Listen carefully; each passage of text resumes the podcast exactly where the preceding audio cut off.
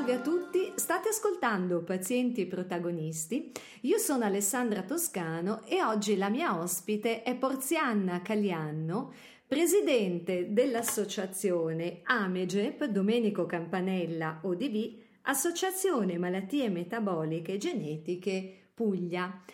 Innanzitutto, Porziana, benvenuta a Pazienti Protagonisti. Ciao, buongiorno a tutti.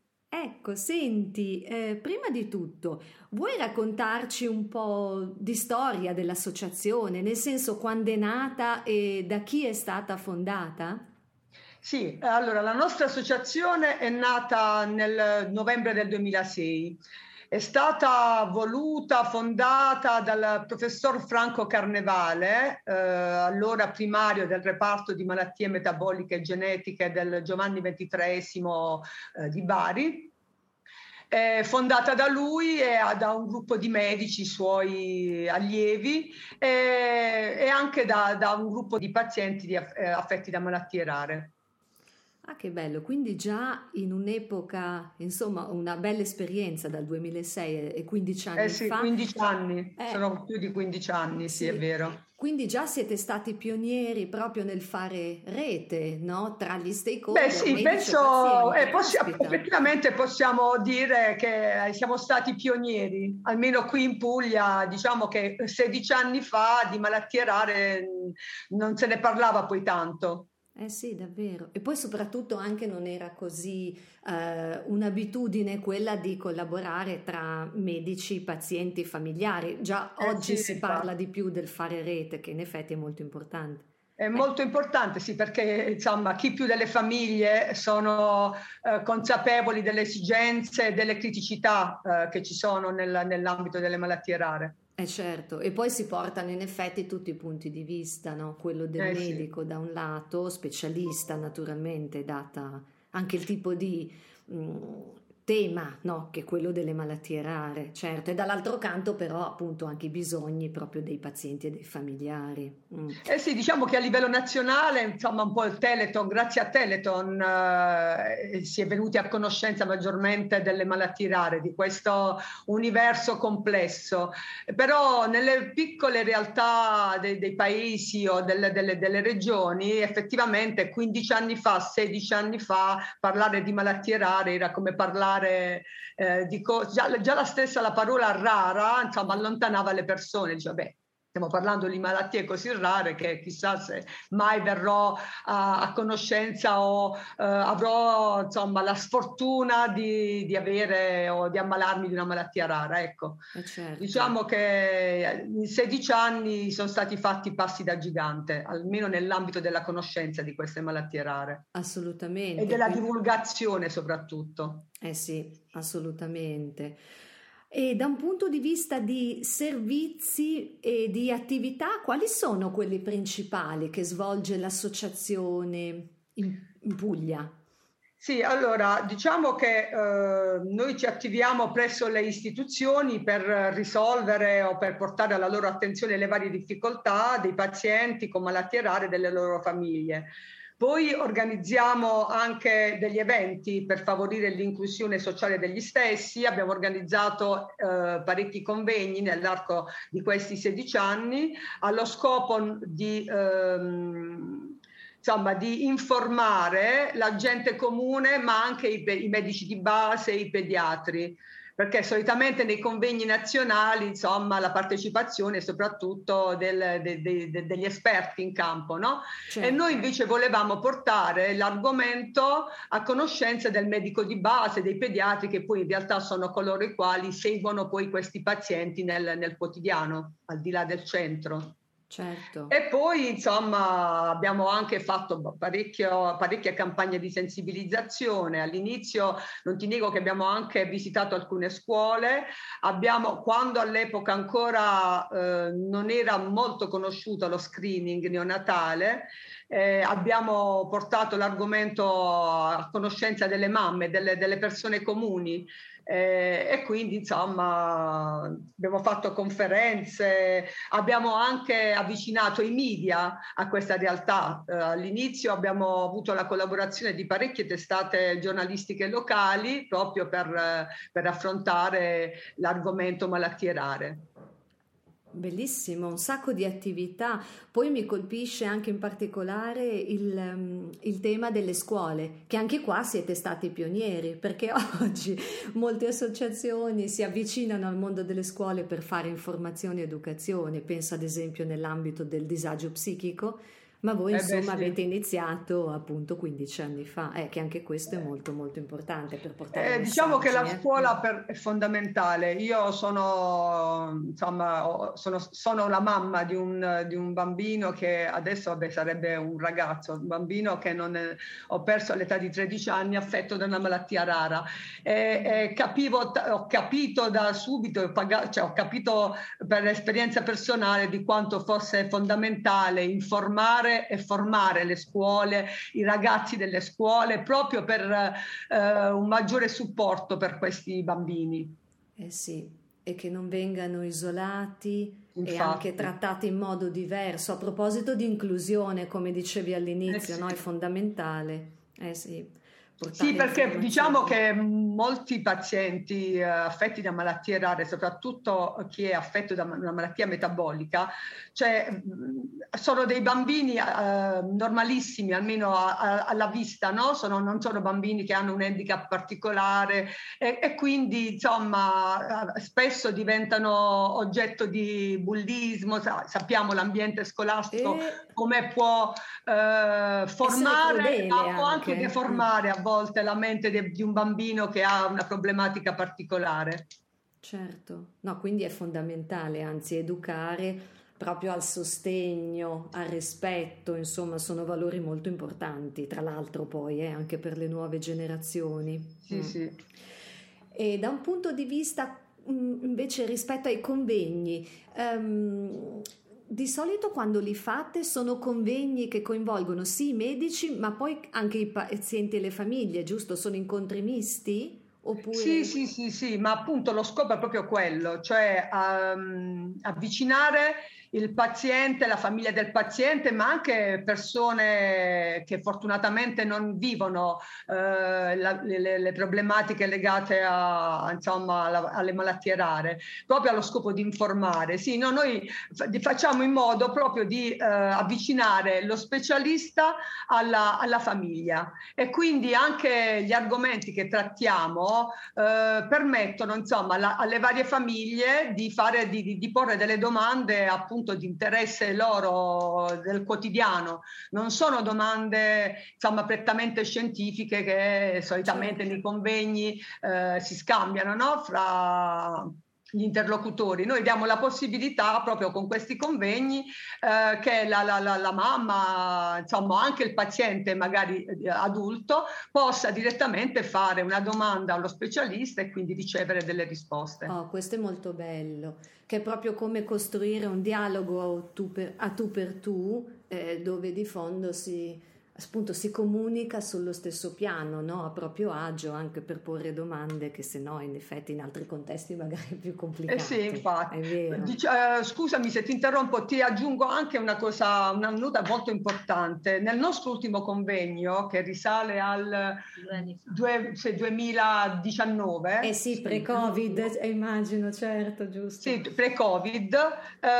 Abbiamo addirittura, siccome c'è stato un paziente che si è sottoposto a un trapianto di fegato e reni, che era risolutiva questo intervento per la sua patologia. Abbiamo fatto in modo che il professore che ha eseguito il trapianto ha potuto poi spiegare ad altri pazienti, ad altre famiglie, proprio come è avvenuto l'intervento, e poi abbiamo fatto vedere, abbiamo portato a conoscenza anche il paziente che è stato sottoposto all'intervento, che grazie a Dio aveva risolto il suo problema legato alla malattia rara. Che meraviglia, anche questo. Quindi anche il fatto di, insomma, di toccare con mano i successi della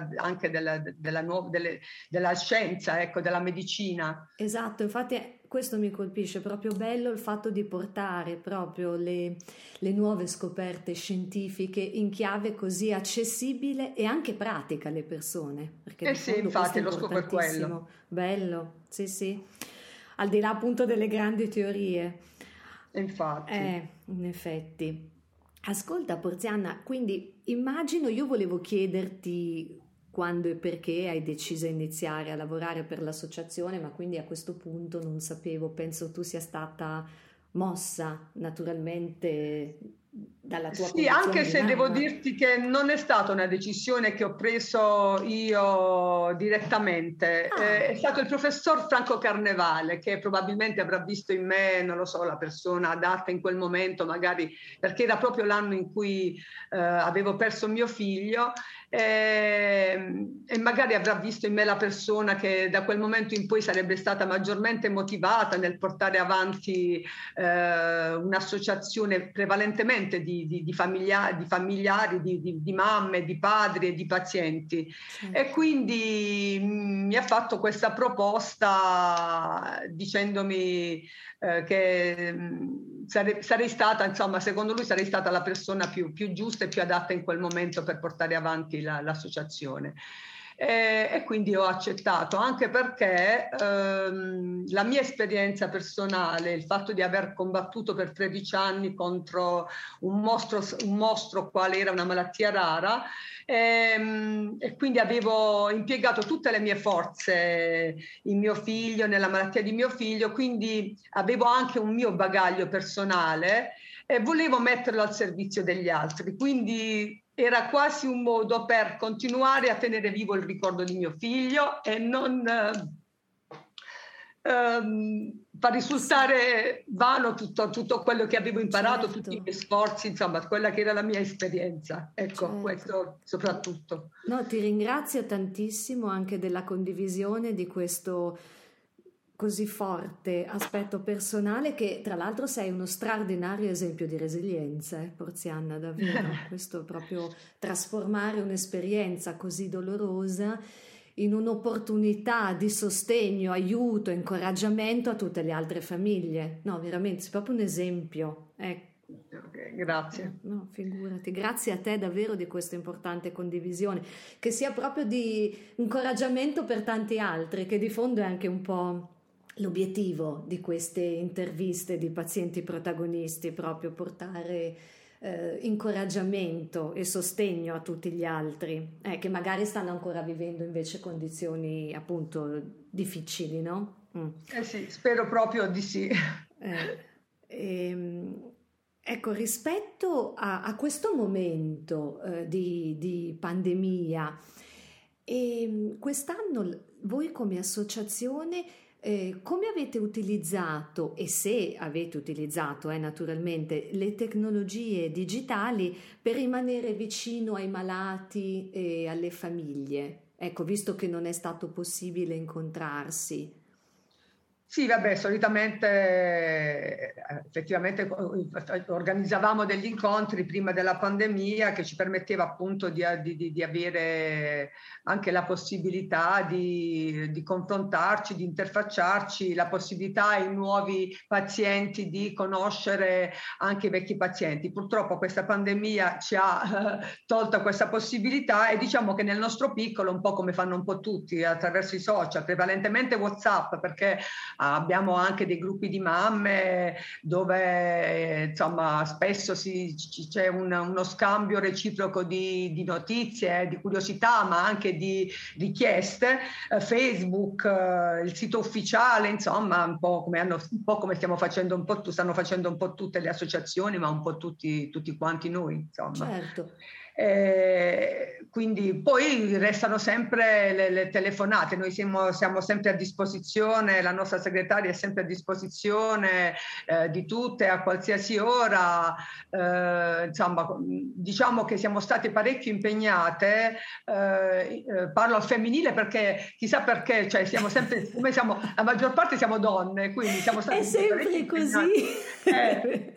Adesso per quanto riguarda le vaccinazioni, la nostra segretaria insomma, ha fatto gli straordinari perché, insomma, per permettere a tutti i nostri pazienti di avere la possibilità di vaccinarsi per tempo, perché un po' c'è stato anche il discorso dei caregivers, quindi noi abbiamo portato a conoscenza tutte le famiglie che avevano la possibilità di vaccinarsi prima degli altri, perché insomma, appunto, loro in casa avevano un malato cronico, un malato raro, e adesso certo. Anche i nostri ragazzi, grazie anche all'impegno del centro, hanno avuto la possibilità di hanno avuto e stanno avendo la possibilità di vaccinarsi attraverso una corsia preferenziale. Ecco, questo è fondamentale. Quindi noi come associazione abbiamo fatto appunto da tramite, alla segretaria, torno a dire, ha lavorato parecchio per informare tutti i nostri pazienti. Sì, in effetti mi fai riflettere che se ne dica, in questo momento il mondo del terzo settore in ambito salute è fondamentale proprio per dare un sostegno, perché anche e soprattutto in questo periodo col discorso della vaccinazione c'è stata un bel po' di confusione, no? Questo proprio in tutte le regioni, e quindi le attività proprio dell'associazione come una bussola che aiutano le persone a capire come, quando, a chi rivolgersi e poi partire per essere vaccinati, certo. No, diciamo che abbiamo avuto anche un bel appoggio da parte del centro. Si sono prestati, alcuni medici si sono prestati proprio nella somministrazione dei vaccini. Che meraviglia! Anche e quindi insomma, questo ha permesso anche di monitorare un po' anche la situazione all'interno pure del reparto stesso, no? della situazione dei pazienti, sì, che è una categoria fragile, prevenire anche le confusioni e gli assembramenti che si creano e si creeranno in tutti i centri di vaccinazione, quindi così facendo hanno anche cautelato maggiormente questi pazienti. Vedi che è bellissimo che siete proprio stati pionieri nel 2006 a fare per davvero rete, non solo a dirlo, e continuate oggi quindi, no? Perché in questa stretta collaborazione appunto con i medici e il centro siete proprio un esempio, guarda, sono contenta, grazie di questo. Devo dire che anche l'ASL ci ha dato una mano, è stata parecchio attenta, diciamo, è vero che ha avuto pressioni da varie associazioni, però insomma è stata parecchio attenta, ci è venuta incontro, ci ha dato questa possibilità. È il lavoro di tutte le advocacy, bravi, guarda, proprio bravi. Ecco, senti una domanda, aspetta, sempre rispetto ai mezzi di comunicazione, avete magari anche, oltre a tutti i social media, un giornalino che segue le attività dell'associazione oppure... Sì, abbiamo un giornalino che purtroppo abbiamo bloccato sempre in questo anno di pandemia. Abbiamo bloccato perché per realizzare questo giornalino noi comunque facciamo fede anche ai nostri pazienti, perché includiamo anche delle attività disegni fatti dai piccoli pazienti, è un modo anche per incentivare le nostre mamme a scrivere qualcosa sul giornalino. È un giornalino partecipazione allargata, insomma, di tutti. Sì, dove facciamo un po' il punto della situazione, gli ultimi aggiornamenti, magari se c'è qualche bambino, qualche mamma che ha voglia di raccontare la propria esperienza, insomma, è un giornalino che dà voce non solo all'associazione ma anche ai pazienti di dire la loro. Cioè, diciamo che siamo riusciti a realizzarlo ogni 2 anni, solitamente dopo ogni convegno, perché i convegni riusciamo ad organizzarli ogni 2 anni, ecco, perché poi c'è anche una raccolta. Okay. Eh sì, perché c'è tutto un lavoro anche di raccolta fondi, di sponsor e quant'altro, perché per poter organizzare un convegno è parecchio dispendioso. Sì. E noi come associazione ci sosteniamo solo grazie al 5 per 1000, alle quote associative e poi ai vari eventi che durante l'anno riusciamo a realizzare, però purtroppo diciamo che è più di un anno e mezzo che non riusciamo a fare niente e quindi...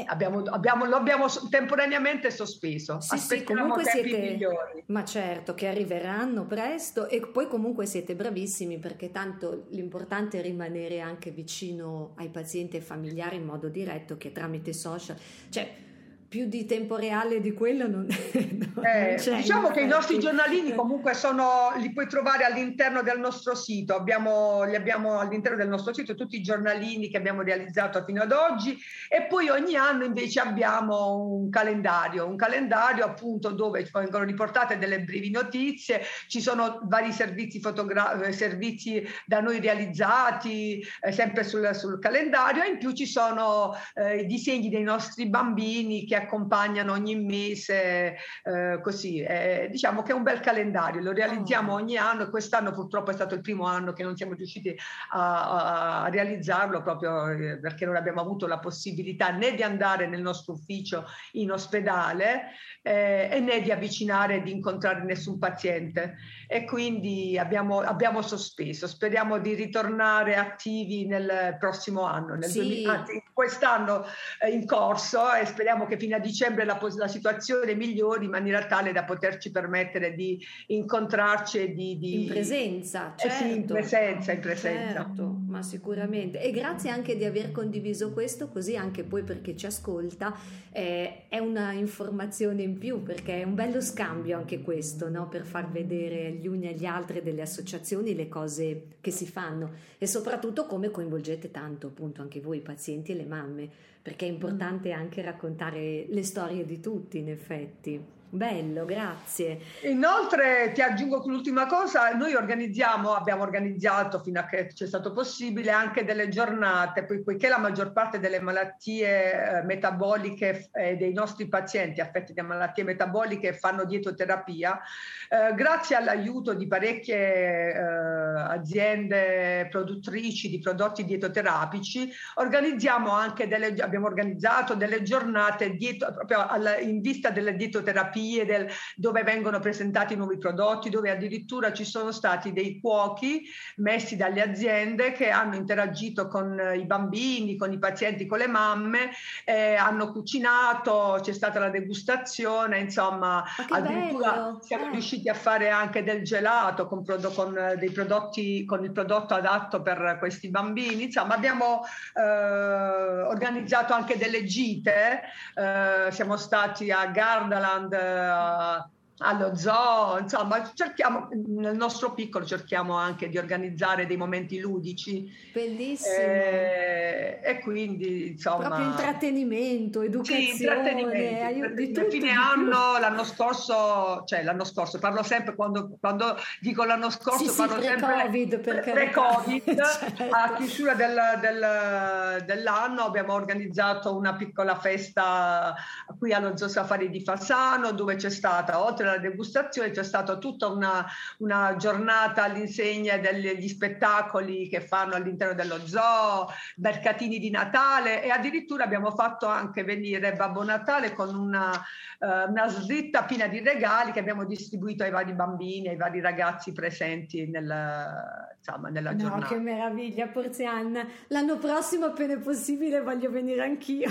Bellissimo. Ok, speriamo. Infatti sì. Abbiamo un po' di impegni presi, speriamo che la pandemia ci permetta di poterli realizzare. Assolutamente, guarda, hai ragione. Ascolta, altro tema ad un tema importante, tra l'altro, che è anche quello dell'Agenda ONU 2030, no? Il diritto alla salute, che è il terzo degli obiettivi di sviluppo sostenibile. Quindi da qui al 2030... tu cosa ti auguri possa essere cambiato nell'ambito delle malattie rare? Cioè, quanto tempo abbiamo? Domandone, in effetti. Quanto tempo abbiamo? Allora, io mi auguro innanzitutto che la ricerca scientifica vada avanti e che riesca ad ottenere, a raggiungere sempre più successi nell'ambito della terapia genica. Questo in primis. E di conseguenza mi auguro che le istituzioni, che lo Stato investa maggiormente sulla ricerca scientifica. Questo momento che stiamo vivendo ci sta insegnando proprio questo, cioè quanto poche risorse sono state investite nella ricerca scientifica, e quindi io mi auguro soprattutto questo. In più poi mi auguro una maggiore attenzione da parte delle istituzioni, ma una maggiore attenzione da parte dei futuri medici, perché diciamo che a livello nazionale, ma penso anche internazionale, il problema che ci tormenta e tormenta anche gli addetti ai lavori è il ricambio generazionale, cioè il dopo di noi, il dopo di loro, il dopo di questi pochi medici specialisti che ci sono rimasti, che abbiamo. Non c'è molta attenzione da parte delle università, quindi bisognerebbe investire sui giovani, bisognerebbe creare i presupposti nell'ambito anche universitario per assicurarci un ricambio generazionale, un dopo di noi. È fondamentale, sì sì. In effetti questo tema della formazione, della successione è stato molto sentito anche da altre associazioni, assolutamente, è vero questo, è proprio importante. Perché se no... sì, perché noi abbiamo potuto sperimentarlo nel nostro piccolo qui in Puglia, dove diciamo che l'unico centro di riferimento ad oggi era il Giovanni XXIII, la divisione di malattie metaboliche e genetiche del Giovanni XXIII, e da che poi è andato in pensione il professor Carnevale, poi il dottor Badia, c'è stato il grosso problema del rimpiazzo, ecco. Certo. E quindi cioè, ci siamo accorti anche che a livello proprio universitario c'è poca attenzione, e quindi dovremmo puntare un po' più sui giovani, sull'università, sul futuro dei futuri medici. Assolutamente, no, due bellissimi obiettivi, guarda, appunto, ti ringrazio, anzi facciamo proprio un appello dalla terapia genica all'importanza della formazione dei nuovi medici in ambito proprio accademico, fondamentale, perché sennò le malattie rare diventa un pasticcio sulla gestione, certo. Rispetto all'attività che fate o vi capita di fare magari in rete con altre associazioni in Italia oppure anche all'estero, vi è mai capitato? È frequente oppure... diciamo che solo con le associazioni che operano a livello nazionale.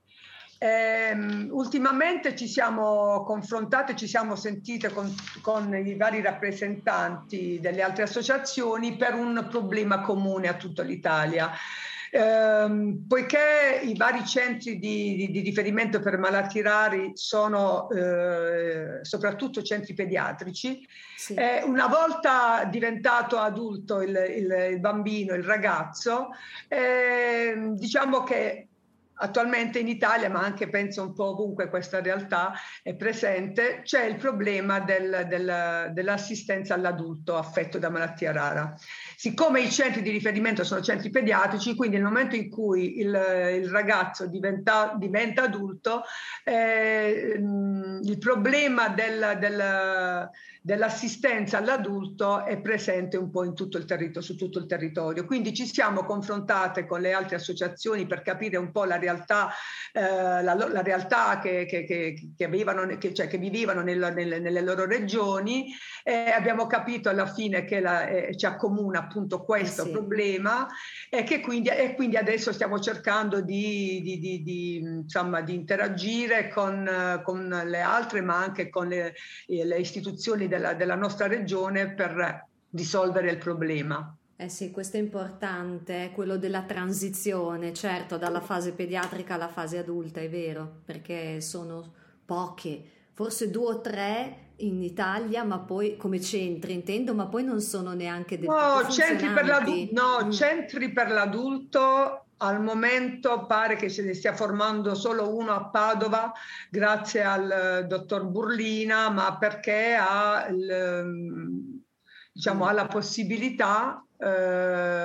avuto la possibilità grazie alla collaborazione con suo fratello.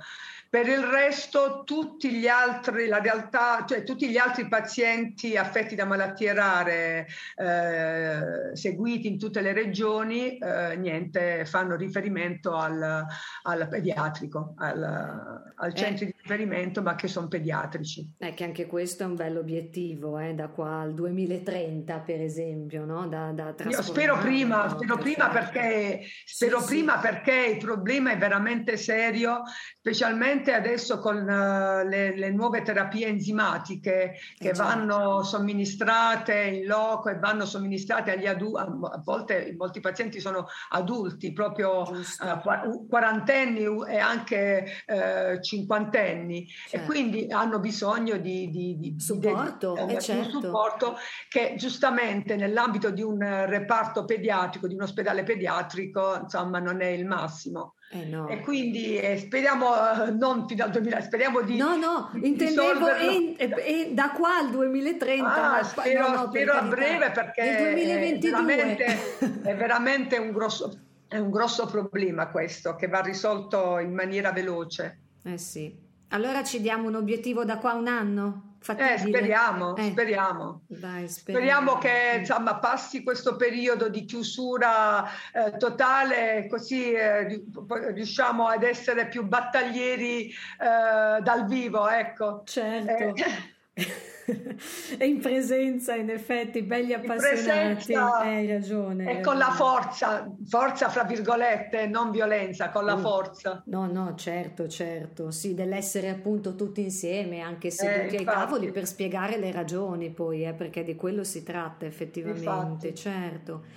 Ascolta Porziana, in ultimo, guarda, proprio siamo in chiusura, volevo chiederti, nel lavoro che fai per l'associazione, qual è la cosa che ritieni più difficile e quella che invece ti restituisce più motivazione e soddisfazione? Allora, la cosa più difficile è cercare di mantenere alta l'attenzione da parte delle istituzioni.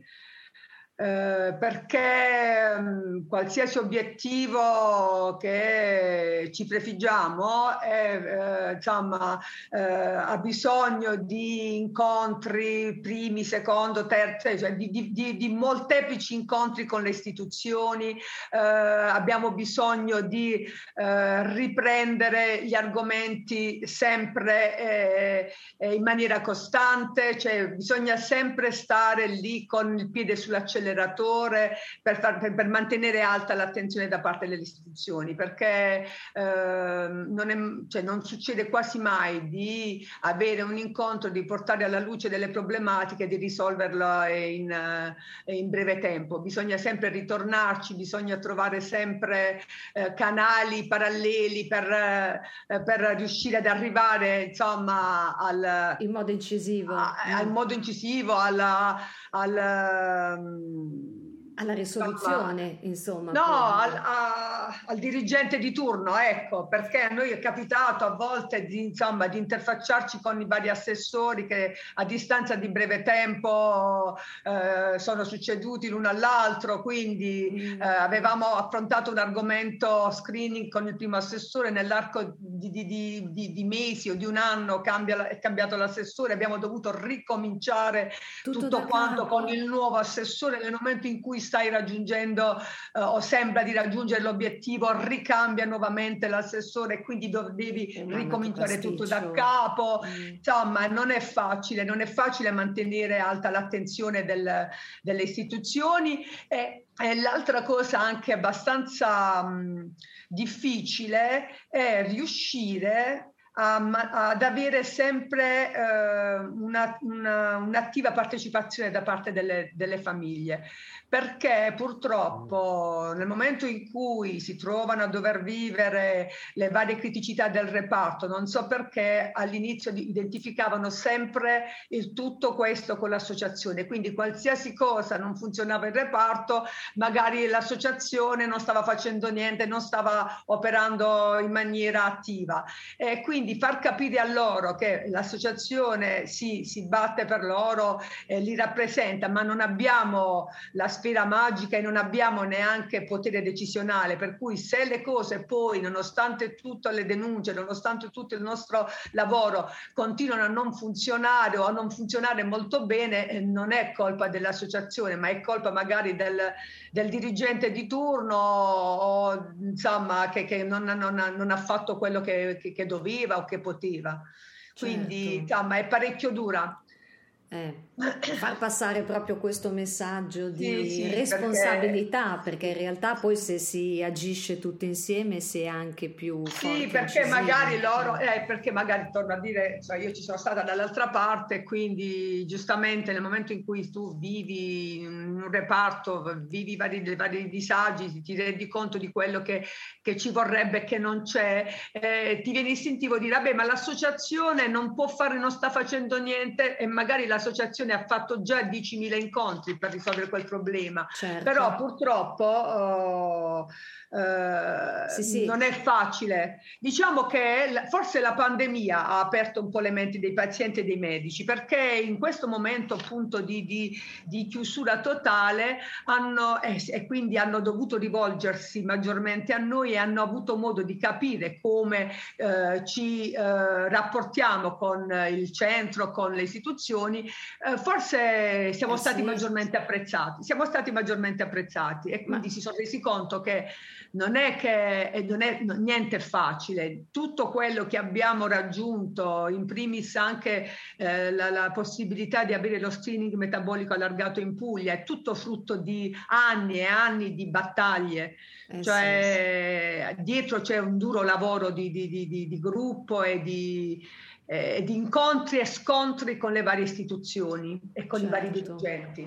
È vero, è tantissima l'attività in effetti, quello che poi si manifesta è solo un pezzettino, ma dietro alla realizzazione di quei successi c'è tantissimo lavoro prima, è giusto valorizzare questo aspetto. Insomma, diciamo che di difficoltà ognuno ne incontra nel quotidiano, dalla reperibilità degli alimenti dietoterapici, dalle farmacie ospedaliere, alla possibilità di magari di parlare con il centro, perché magari in questo momento tanti servizi non sono al massimo e quindi hanno difficoltà, e quindi si sono rivolti a noi e hanno visto che insomma ci siamo attivati, e quindi forse stanno iniziando a capire che sostenere l'associazione fa la differenza.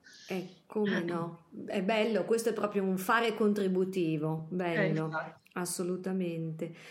Guarda, Porziana, ti ringrazio tantissimo per aver partecipato a Pazienti Protagonisti, grazie a tutti per l'ascolto e a presto risentirci. Grazie ancora, ciao! Ciao! Ciao.